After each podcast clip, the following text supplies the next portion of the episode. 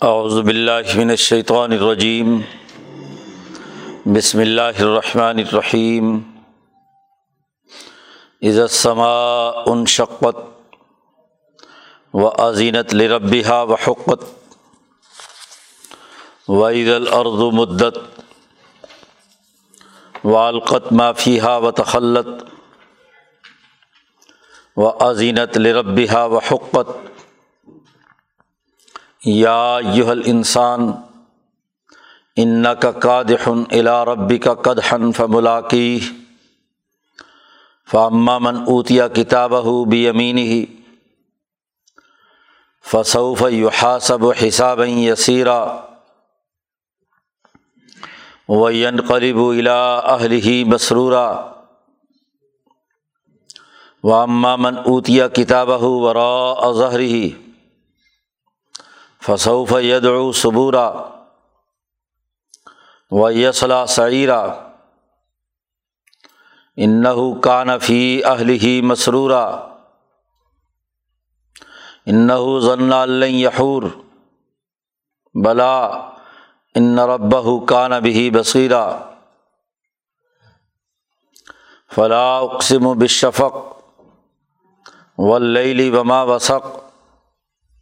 كانفی والقمری عزت تسق لطر کبن طبقن عن طبق فمالحم لا یؤمنون ویدا قری علیہم القرآن اللہ یسجدون بل الدین کفر یکذبون واللہ اعلم بما یعون فبشر ہم بعذاب علیم الدین امن و عامل الصالحات لہم اجر غیر ممنون. صدق اللہ العظیم یہ صورت الانشقاق، مکی صورت ہے یہ بھی۔ قیامت کو عنوان بنا کر قرآن حکیم اپنے پروگرام کی جو وضاحت مختلف صورتوں میں کر رہا ہے، ان میں یہ ایک صورت اس کا آغاز بھی قیامت کے ان اثاثی امور میں سے ہے کہ جو انسان کو درپیش ہوں گے۔ اس صورت میں قرآن حکیم نے انسانوں کو دعوت دی ہے، خاص طور پر وہ جو طبعیاتی قوانین پر غور و فکر کرتے ہیں۔ الحکمات طبعین حکمت پسند ایسی طبیعتیں جو طبعیاتی قوانین پر غور و فکر کرتی ہیں۔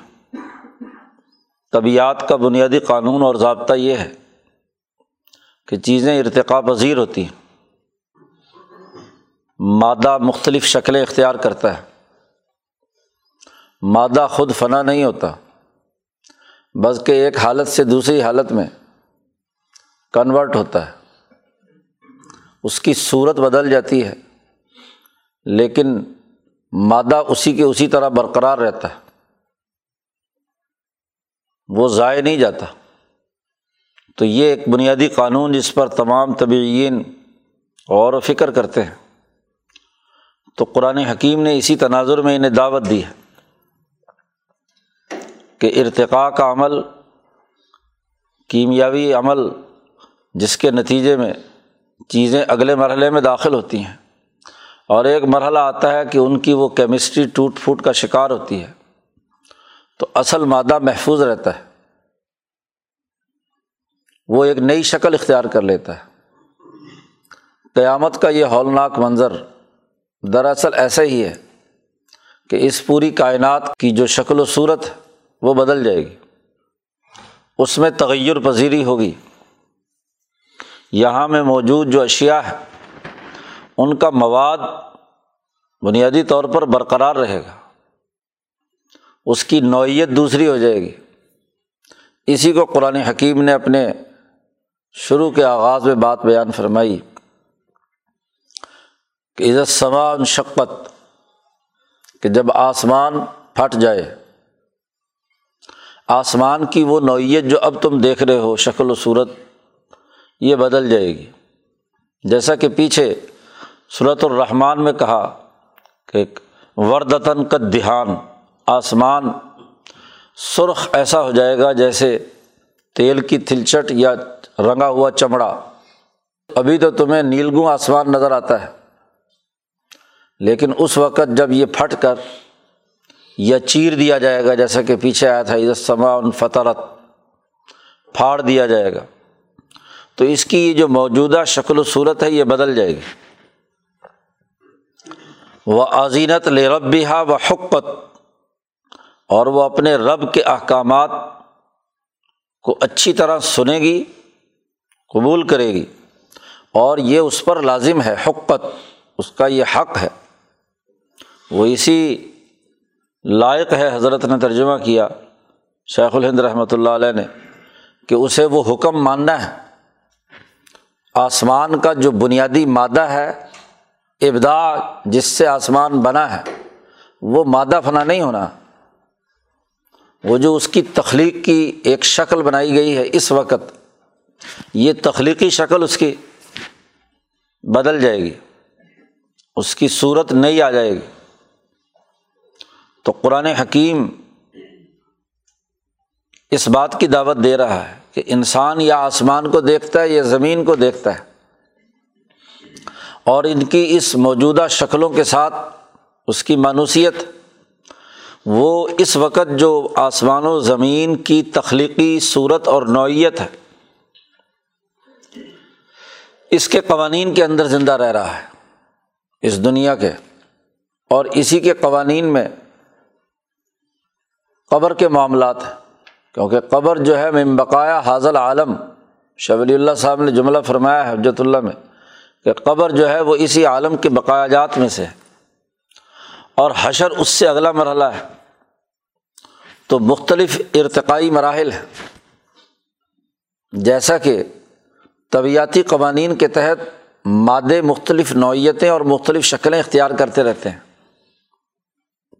تو آسمان جو تمہیں نظر آ رہا ہے اس کی نوعیت بدل جائے گی۔ اور اسی طرح وعید الردو جب زمین پھیلا دی جائے گی، یہی زمین جو اس وقت سکڑی ہوئی ہے اور سکڑنے کی وجہ سے پہاڑ ہیں، گلیشیئرز ہیں، ندی نالے ہیں، تو جب پھیلا کر جیسے ربڑ ہوتی ہے ربڑ کی طرح پھیلا کر پوری پلیٹ فارم برابر یکساں بنا دیا جائے گا۔ سب اس کے نشیب و فراز دور کر دیے جائیں گے۔ تو زمین کی جو اس وقت کی صورت اور شکل ہے وہ بدل کر ایک چٹیل میدان کی طرح، صاف پلیٹ فارم کی طرح اسے بنا دیا جائے گا۔ مادہ یہی رہے گا۔ تو وعید الرد مدت و القت معافیہ و تخلت اس وقت عرض کی جو نوعیت ہے، اس کے اندر جتنے بھی چیزیں موجود ہیں، معدنیات، نباتات، حیوانات، انسان، جو بھی اسی عرض سے وجود میں آئے ہیں اور ان کی غذاؤں اور ان کے استعمال کے تمام عناصر ہیں۔ جب اس پوری کائنات کے اختتام کا وقت آئے گا تو عرض اپنی تمام چیزیں نکال کر باہر پھینک دے گا۔ وہ القت معافیہ جو کچھ اس کے اندر ہے اسے باہر نکال پھینکے گا۔ جیسے جیسے قیامت کا وقت قریب آ رہا ہے، ویسے ویسے زمین اپنے خزانے اگل رہی ہے۔ سونا، چاندی ہاں جی گرنائٹ اور آئل اور گیس اور پتہ نہیں کیا کیا چیزیں، جو بھی کچھ اس کے اندر ہے، وہ القت باہر نکال رہی ہے۔ اور جب یہ بالکل و خالی ہو جائے گی، اس کے اندر کوئی بھی توانائی کا ذریعہ باقی نہیں رہے گا۔ ہر ایک شکل و صورت، ہر ایک کیمیائی تعامل سے جو ایک چیز وجود میں آتی ہے، اس میں ایک خاص قسم کی، ایک خاص مدت کی توانائی ہوتی ہے۔ جب وہ توانائی ختم ہو جاتی ہے، تو بیکار اس کے وہ کیمیائی عمل ٹوٹ پھوٹ کا شکار ہو جاتا ہے، ناکارہ ہو جاتا ہے۔ وہی لوہا جس میں بڑی طاقت تھی، جب توانائی خرچ ہو گئی اور زنگ چڑھ گیا تو بیکار ہو گیا، استعمال کے قابل نہیں رہا۔ تو طبیعتی قوانین کا جو مطالعہ کرنے والے ہیں، ان کو یہ بات سمجھنی چاہیے کہ ایک وقت آنا ہے کہ آج زمین جو ہے، وہ تمام تر اپنی توانائیوں سے فارغ ہو کر ختم ہو جائے گی اور وتخلت خالی ہو جائے گی اور مدت پھر وہ ایک خالی، صاف، شفاف مادے کے طور پر ایک ایسی ربڑ یا ایسا موم ہوگا کہ جس کو پھیلا کر ایک نئی شکل دے دی جائے گی۔ تو نئی شکل بنے گی۔ وہ عظینت لرب بھی وہ بھی اپنے رب کے حکم کی پابند ہے۔ اللہ جو اسے حکم دے گا زمین کو کہ خزانے اگل دے، انسان جو اس کی مٹی کے اندر، قبروں کے اندر موجود ہیں، ان انسانی نفوس کو باہر اگل دے۔ قبروں سے انسان اٹھ کھڑے ہوں گے۔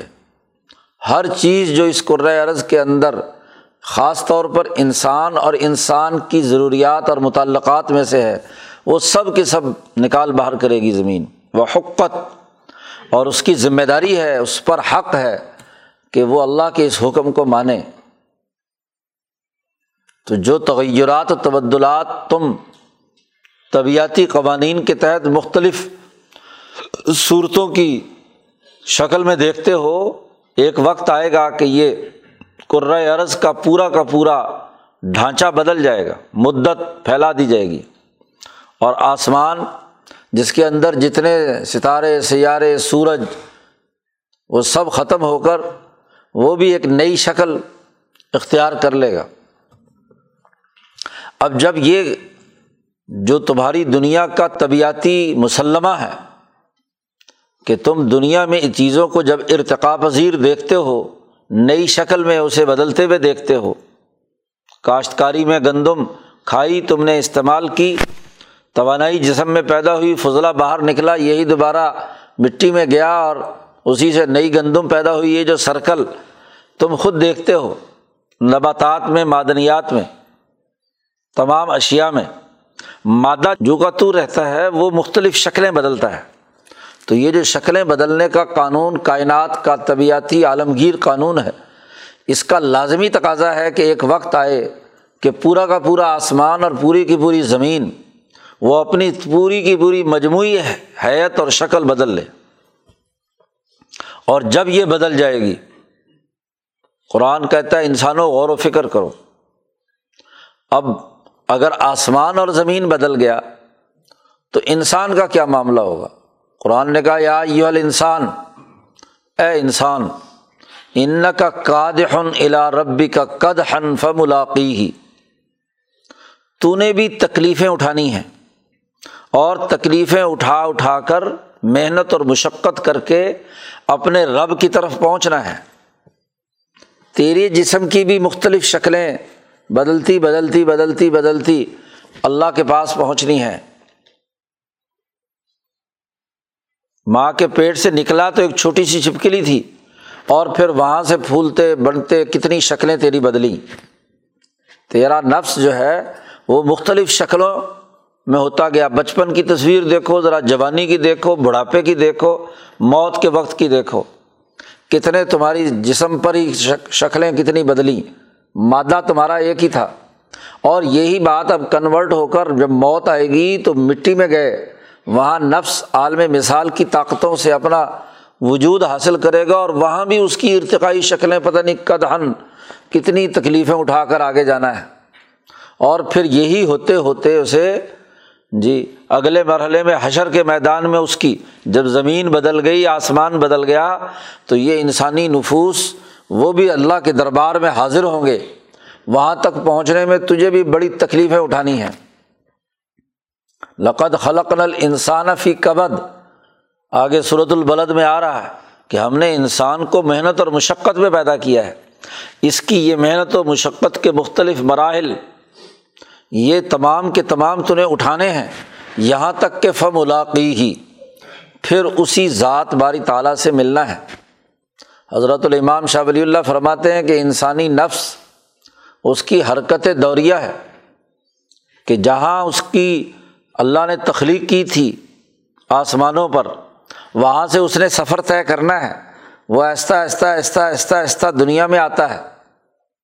اور متعین ماں باپ کے پیٹ کے ذریعے سے پیدا ہوتا ہوا دنیا میں اپنی زندگی کا آغاز کرتا ہے۔ پھر پچاس، ساٹھ، ستر سال کی زندگی یہاں مکمل کرنے کے بعد پھر واپسی کا سفر شروع ہو جاتا ہے۔ موت کے بعد اس کی روح جو ہے اگلے مراحل طے کرتی کرتی کرتی کرتی سفر کر کے دوبارہ اس نے وہیں جہاں سے چلا تھا، وہیں پہنچنا ہے۔ اس نقطے سے آگے پیچھے نہیں۔ اب یا تو آسانی سے پہنچ جائے، تیز رفتاری سے پہنچ جائے، سہولت کے ساتھ پہنچ جائے۔ امبیا کی تعلیمات اور قرآن کی تعلیمات وہ ہیں کہ یہ سفر تو طے کرنا ہی کرنا ہے۔ یہ سفر تو طے کرنا ہے۔ اگر یہ آسانی سے کیا جائے، شعور اور عقل سے کیا جائے، بہتری کی بنیاد پر کیا جائے، تو اس کا فائدہ ہے۔ اور اگر ایسا نہیں، تو بڑی ہی مشقتیں اور مصیبتیں برداشت کر کے تمہیں وہاں پہنچنا ہے۔ تو اب یہ تم طے کر لو کہ مصیبتوں سے وہاں پہنچنا، ملاقی ہی، اللہ سے ملاقات تو ضرور ہونی ہے۔ جہاں سے چلے تھے، وہاں ضرور پہنچنا ہے۔ تو اب اگلا طے کر لو کہ اما من اوت یا کتاب ہو بھی امین ہی ان انسانوں میں سے جس انسان کو اس کی تمام تحریرات، اس کا کیے ہوئے تمام اعمال بھی امینی ہی دائیں ہاتھ میں دیے گئے۔ یعنی اس نے انسانیت کے لیے امن، یمن، سلامتی اور انسانیت کی ترقی کے لیے کام کیا اور اللہ کے لیے محنت اور مشقت اور اعمال کیے۔ تو دایاں ہاتھ جو دراصل طاقتور، مضبوط اور کام کاج کے اندر بنیادی حیثیت رکھتا ہے۔ اور یمن اور آسانی پیدا کرنے کے لیے یہ کردار ادا کرتا ہے۔ تو جس نے بھی اللہ سے سچا تعلق جوڑ کر انسانیت کے لیے یمن و سلامتی کا کام کیا، اس کے لیے دائیں ہاتھ میں اور سامنے سے اسے نامہ اعمال دیا جائے گا۔ اور جس نے اپنے انسانیت کے لیے یمن و سلامتی کے بجائے اس نے انسانیت سے رخ موڑا اللہ سے رخ موڑا ہاں جی روح گردانی کی وہ آ رضا پیچھے ہٹ گیا۔ اللہ کو بھی پیسے پشت ڈال دیا، اللہ کی بھی بات نہیں مانی۔ قرآن کو بھی برا ظہریا اپنی پشت کے پیچھے ڈال دیا۔ اور انسانیت کو بھی حکارت کی نظر سے پس پشت ڈال کر ان کے حقوق ادا نہیں کیے۔ تو اس کو نامہ اعمال پیچھے دیا جائے گا، شمالی ہی۔ بائیں ہاتھ اور بایاں ہاتھ بھی ورا ظاہری ہی اللہ نے کہا، اس کی پشت کے پیچھے سے۔ یا تو اس کے دونوں ہاتھ پشت پر بندھے ہوئے ہوں گے، مجرم ہیں۔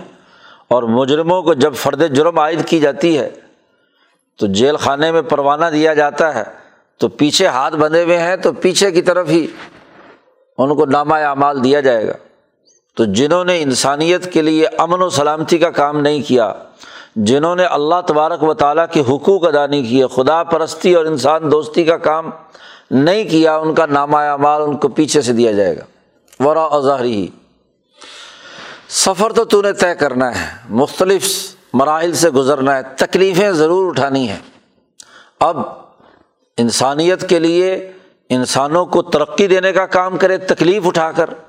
کسی غریب کا کام آئے، کسی مزدور کے کام آئے، کسی کے لیے کما کر کھلائے، کوئی محنت اور مشقت کرے انسانیت کے لیے اور اللہ کی رضا کے لیے، تو پھر تو نامہ اعمال دائیں ہاتھ میں ہے اور اگر یہ مشقت بھی اٹھائی، مرحلوں سے گزرا بھی، اور انفرادیت، طبقاتیت، کفر، ظلم، زیادتی، بد اخلاقیاں بھی ساتھ کیں تو یہ تمام مراحل وہ ہیں جو ورا ظاہری قرآن حکیم کہتا ہے فصوف یو حاصب حساب یسیرا جس کو دائیں ہاتھ میں نامہ اعمال دیا جائے گا، اس کا حساب کتاب بہت آسان ہوگا۔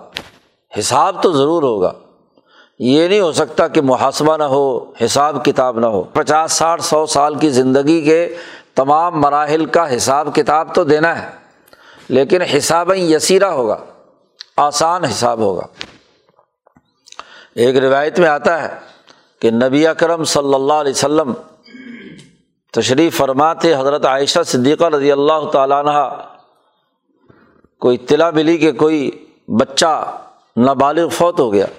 تو حضرت عائشہ نے حضور صلی اللہ علیہ وسلم سے باتیں کر رہے تھے آپس میں۔ تو حضرت عائشہ نے کہا کہ یہ تو جنتی ہے۔ حضور صلی اللہ علیہ وسلم نے فرمایا کہ تمہیں کیسے پتہ چلا کہ یہ جنتی ہے؟ تمہیں کیسے پتہ چلا جنتی جب تک اللہ کا فضل نہ ہو تو کسی کی جنت میں جانے کا تم کیسے فیصلہ کر سکتی ہو؟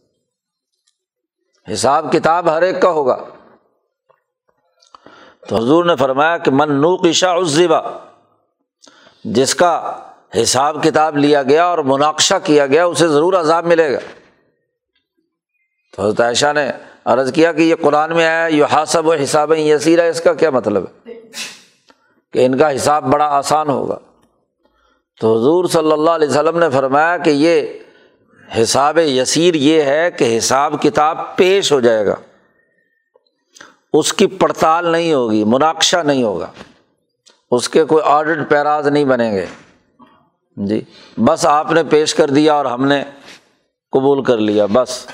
یہ حساب یسیر ہے۔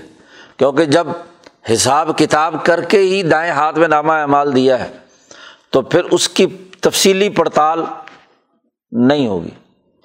لیکن حضور صلی اللہ علیہ وسلم نے فرمایا کہ جب بھی کسی بھی حساب کتاب کا مناقشہ شروع ہو جائے منوقشہ عزبا جس کا بھی مناقشہ شروع ہو گیا، پڑتال شروع ہوگی، ایک ایک ووچر چیک ہونا شروع ہو گیا، ایک ایک قلم جو ہے وہ تحریر چیک کی جانے لگی، تو فقط عزبا تو اسے ضرور عذاب ملے گا۔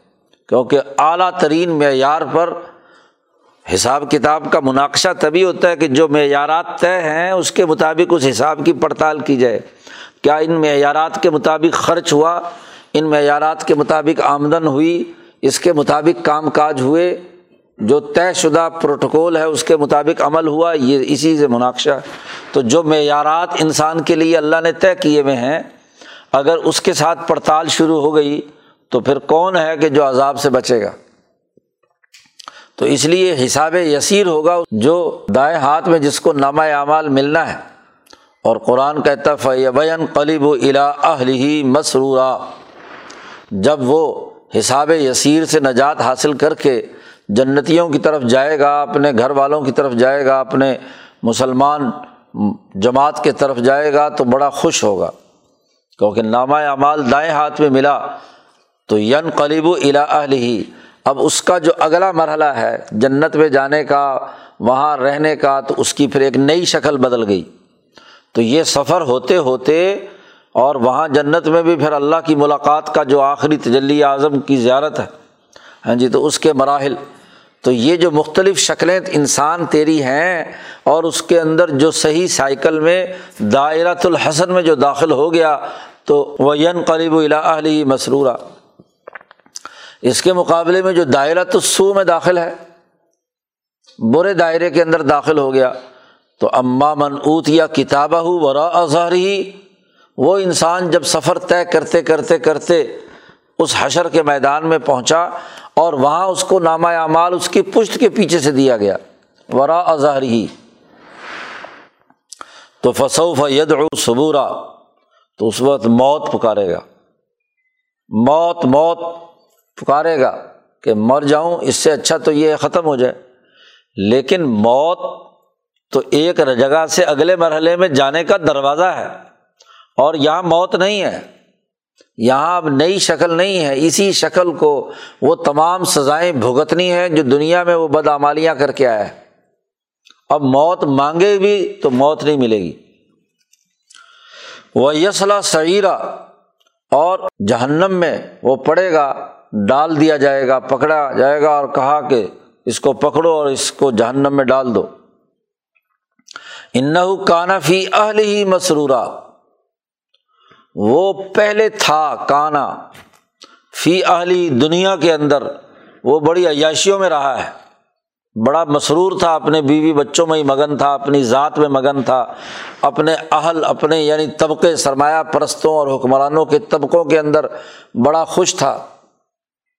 وہ اپنے اپنے جاگیرداروں کے مفادات کے لیے ان کے ساتھ بیٹھ کر بڑی گپے ہانکتا تھا۔ تو دنیا میں مسرور تھا۔ جو مومن ہے جس کے دائیں ہاتھ میں نامہ اعمال دیا، اس کو کہا کہ وہ اب مسرور ہوگا۔ اور جو اس بائیں ہاتھ میں جسے نامہ اعمال ملا ہے یا پشت کے پیچھے سے ملا ہے، یہ دنیا میں بڑا مسرور تھا۔ سمجھتا تھا کہ بس یہ دنیا ہی ہے، یہاں کی عیاشیاں ہی ہیں، یہاں کے مفادات ہی ہیں۔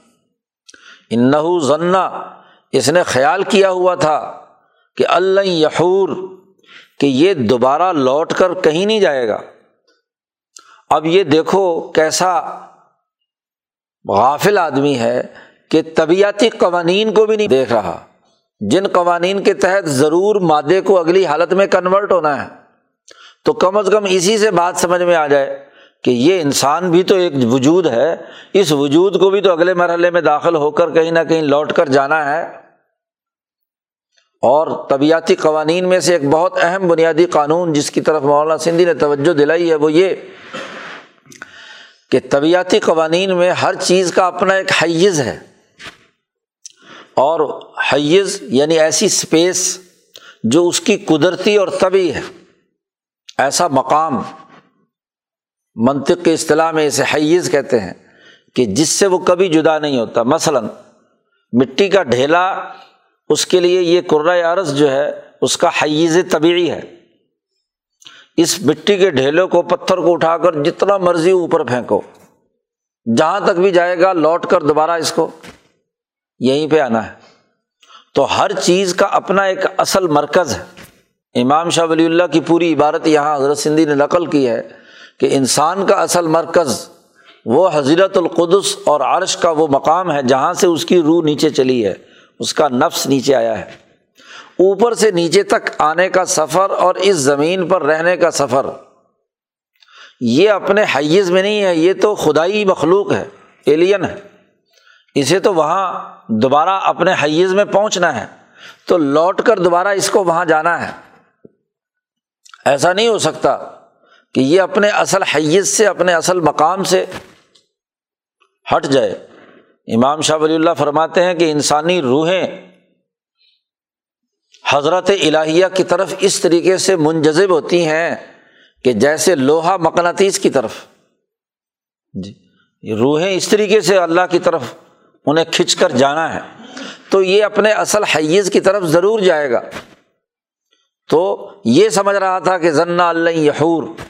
کہ اسے لوٹ کر کچھ نہیں جانا، بس یہیں مر کھپ گئے، ختم ہو گئے، کھا پی لیا، جو بھی کچھ عیاشی کر لی، مسرور رہ گئے، ختم۔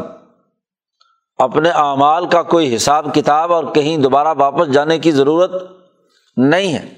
بلا۔ کیوں نہیں؟ ہاں ان رب کانا بھی بصیرا۔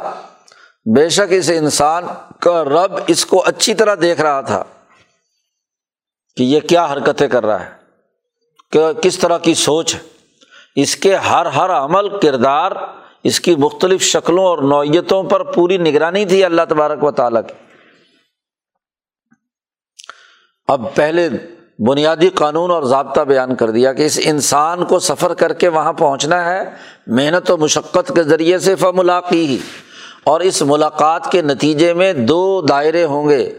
ایک وہ جن کو نامہ اعمال دائیں ہاتھ میں دیا جائے گا اور ایک وہ جو برا اظہری یہ پوری بات بیان کر کے، بنیادی قانون بیان کر کے کہا، اب مکے کے ان ظالموں اور کافروں اور متکبروں کو جو قرآن سنتے ہیں، لیکن اس پروگرام کی بنیاد پر اپنے اندر تبدیلی پیدا نہیں کرتے، اپنا نظریہ درست نہیں کرتے۔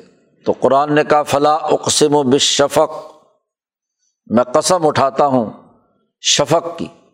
شفق کہتے ہیں جب سورج غروب ہو رہا ہو، تو اس وقت جو سرخی آسمان کے افق پر نظر آتی ہے، اسے شفق کہتے ہیں۔ غروب شفق۔ اب قرآن حکیم نے یہاں ارتقاء کی، بلکہ طبیعتی قانون کی ایک ترتیب بیان کی ہے، مراحل بیان کیے ہیں۔ دیکھو سورج ڈوبا تو ایک خاص شکل تھی، آسمان کی۔ اور جیسے ہی تھوڑا سا نیچے گیا تو شفق کی سرخی آ گئی، ایک مرحلہ آ گیا۔ اس کے بعد جب شفق غروب ہو جاتی ہے تو پھر اللیل شروع ہو گئی۔ رات کا ابتدائی حصہ شروع ہوا۔ اور وما وسق، رات کی قسم۔ اور جو چیزیں اس رات کی ہیں، وہ جو سمٹ کر واپس رات میں آ جاتی ہیں، ان کی قسم۔ دن بھر میں انسان اپنے گھروں سے پرندے اپنے گھونسلوں سے، جانور اپنے ہاں جی حضیرہ سے باہر نکل کر چلتے ہیں، ادھر ادھر اپنے کام کاج میں مشغول ہوتے ہیں۔ لیکن جیسے ہی سورج غروب ہوتا ہے، شفق شروع ہوتی ہے، تو ہر آدمی لوٹ کر اپنے مکان میں آتا ہے۔ اس کا جو حیز ہے، اس کا جو مرکز ہے، گھر بنایا ہوا ہے تو گھر پہنچتا ہے۔ گھونسلہ ہے تو پرندہ اپنے گھونسلے میں پہنچتا ہے۔ ہاں جی جانور جس باڑے کے اندر بند کیے ہوئے ہیں تو وہ اپنے باڑے کے اندر دوبارہ آ جاتے ہیں۔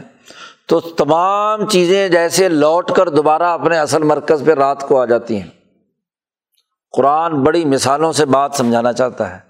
اپنے پروگرام کی وضاحت ہاں جی مدعو کی ہر طرح کی ذہنیت کو قرآن نے اپنی دعوت سمجھائی ہے اور ہر انداز اور اسلوب سے سمجھائی ہے کہ دیکھو جیسے یہ سب لوگ لوٹ کر رات کو واپس آ جاتے ہیں۔ اور اپنے اپنے گھر میں ٹکانا پکڑتے ہیں۔ بالکل تمہارا بھی ایک گھر ہے جی انسان کا۔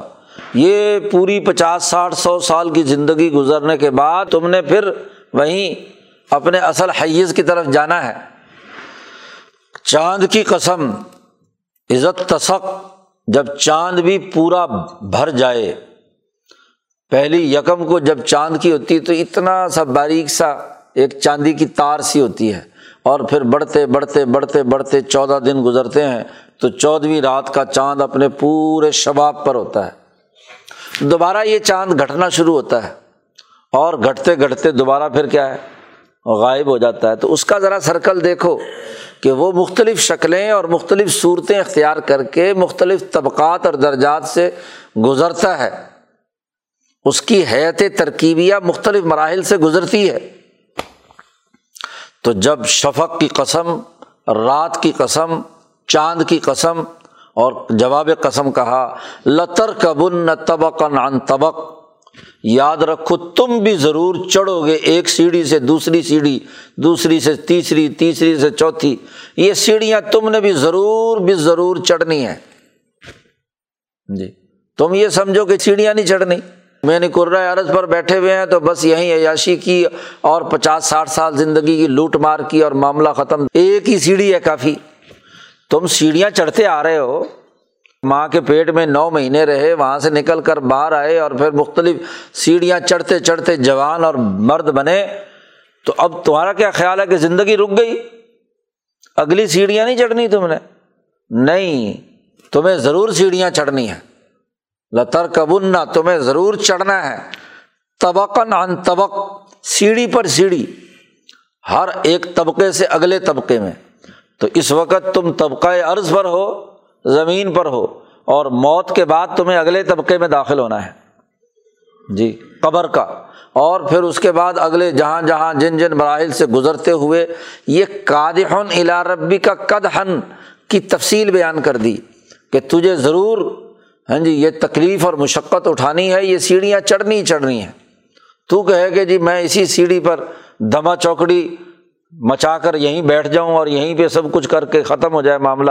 نہیں، اب جس سفر پہ تو شروع ہو چکا ہے، ماں کے پیٹ سے نکلنے کے بعد تو اگلی ساری سیڑھیاں تجھے چڑھنی ہے وہ مالا لا منون کیا ہوا تمہیں کہ تم ایمان نہیں لاتے؟ ان سیڑھیوں پر چڑھنے کے لیے جو سہولت اور جو ارتفاقات اور جو اخلاقیات تمہیں بتلائے گئے ہیں، تم ان پر ایمان کیوں نہیں لاتے؟ اس اللہ پر کیوں ایمان نہیں لاتے؟ خدا پرستی اور انسان دوستی کا کام کیوں نہیں کرتے؟ عجیب حماقت ہے کہ ایک تو ایمان نہیں لاتے اور ویدا کوریا علیہم القرآن اور جب ان پر قرآن کا یہ عالمگیر پروگرام، یہ ان کی ترقی کا واضح راستہ اور پیغام پڑھ کر سنایا جاتا ہے۔ تو حماقت دیکھو کہ لا یس جدون اس کے سامنے سجدہ ریز نہیں ہوتے، اس کو مانتے نہیں ہیں۔ وہ قرآن جو ان کو بتلاتا ہے کہ چلے کہاں سے تھے تم؟ اور دنیا میں کیسے زندگی بسر کرنی ہے اور موت کے بعد کا سفر تم نے کیسے اوپر تک طے کرنا ہے؟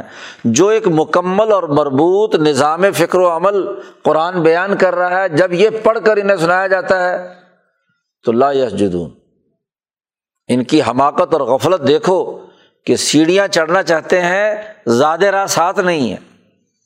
جو ان کو صحیح راستہ بتلائے، آسانی پیدا کرے، ارتفاقات دے ہاں جی اخترابات قریب کرے، کاموں کو قریب کرنے کا راستہ بتلائے، سفر کو آسان بنائے، تو اس پر لا یسجدون، بلکہ بل الدین کفر یوکزبون بلکہ یہ منکر لوگ جو ہیں، اسے جھٹلاتے ہیں۔ سچے پروگرام کو، سچے پیغام کو، سچی دعوت کو۔ اس سے بڑی حماقت اور کیا ہوگی؟ اور یہ تو وہ ہے کہ جو یہ لا یسجدون عمل نہیں کرتے اور زبان سے جھٹلاتے ہیں اور اللہ جانتا ہے علم بما یوعون۔ ان کے دلوں کے اندر جو بغض اور عداوت قرآن حکیم سے ہے، نبی اکرم صلی اللہ علیہ وسلم سے ہے، اس پروگرام سے ہے، جو انہوں نے چھپا کر رکھا ہوا ہے، اس کو اللہ اچھی طرح جانتا ہے۔ بوز اور نفرت نبی اکرم صلی اللہ علیہ وسلم دعوت دینے کے لیے جاتے ہیں تو قرآن نے کہا کہ اوپر کپڑے چڑھا لیتے ہیں۔ استخشو سیابہ ہوں ہاں جی کانوں میں ڈانٹ دے لیتے ہیں۔ حضور کان کے قریب آ کر بات سمجھانے کی کوشش کرتے تو انگلیاں دے لیتے ہیں ڈانٹ دے لیتے ہیں، بات سمجھ میں نہ آئے۔ گھروں میں جاتے ہیں تو وہاں بات نہیں سنتے، چھپ جاتے ہیں۔ تو ان کی حالت تو یہ ہے، نفرت کی وجہ سے، حضور سے نفرت ہے۔ بغض ہے انہیں۔ قرآن سے بغض اور نفرت۔ تو ایسے لوگوں کے لیے ایک ہی بات ہے کہ فبشر ہم بے عذاب علیم۔ اے محمد صلی اللہ علیہ وسلم، ان کو خوشخبری سنا دیجیے دردناک عذاب کی۔ ان کا ترقی یافتہ پروگرام ان کے مختلف مراحل اور ان کے قوانین اور ضابطوں کے مطابق ہے۔ اس کو بھی قبول نہیں کر رہے تو پھر ان کے لیے سوائے عذاب علیم کے اور کیا ہوگا؟ دیکھو، دنیا میں انسان ہر سہولت والا جو علم بھی آئے اس کو قبول کر کے سہولت حاصل کرتا ہے۔ اور جو یہ سہولت حاصل نہ کرنا چاہے، جاہل رہنا چاہے اور اس نئی ٹیکنالوجی سے استفادہ نہ کرے، تو مصیبت میں مبتلا ہوگا نا۔ سفر تو طے کرنا ہی کرنا ہے۔ اس سے تو نجات حاصل نہیں ہو سکتی۔ تو یہ عذاب علیم تو انہیں ہر حال میں اختیار کرنا ہی کرنا پڑے گا۔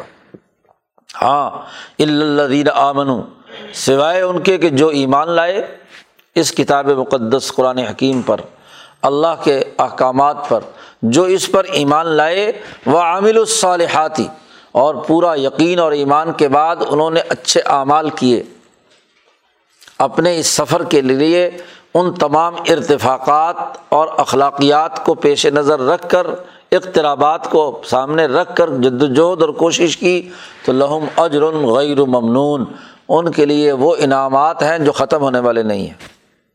بے انتہا، اس میں کسی قسم کا کوئی نقص نہیں ہے، ان کے لیے اجر عظیم ہے۔ تو سفر تو طے کرنا ہے۔ مختلف مراحل سے گزر کر ف ملاقی ہی اللہ سے ملاقات تو ضرور کرنی ہے۔ اب یہ تم طے کر لو کہ ایک بہترین پروگرام تمہارے سامنے رکھا گیا ہے آسانی کا اور سہولت کا۔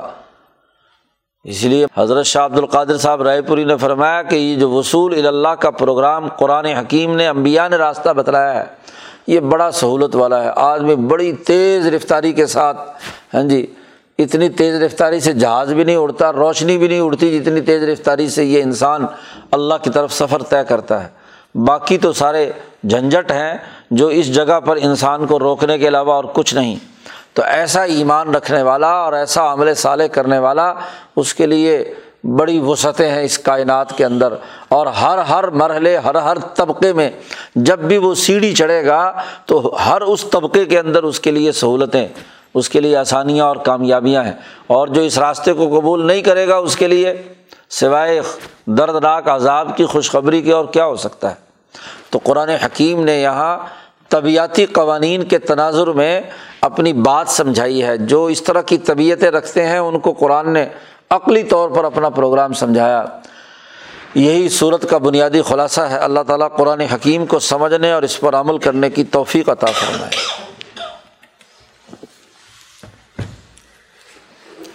اللہ۔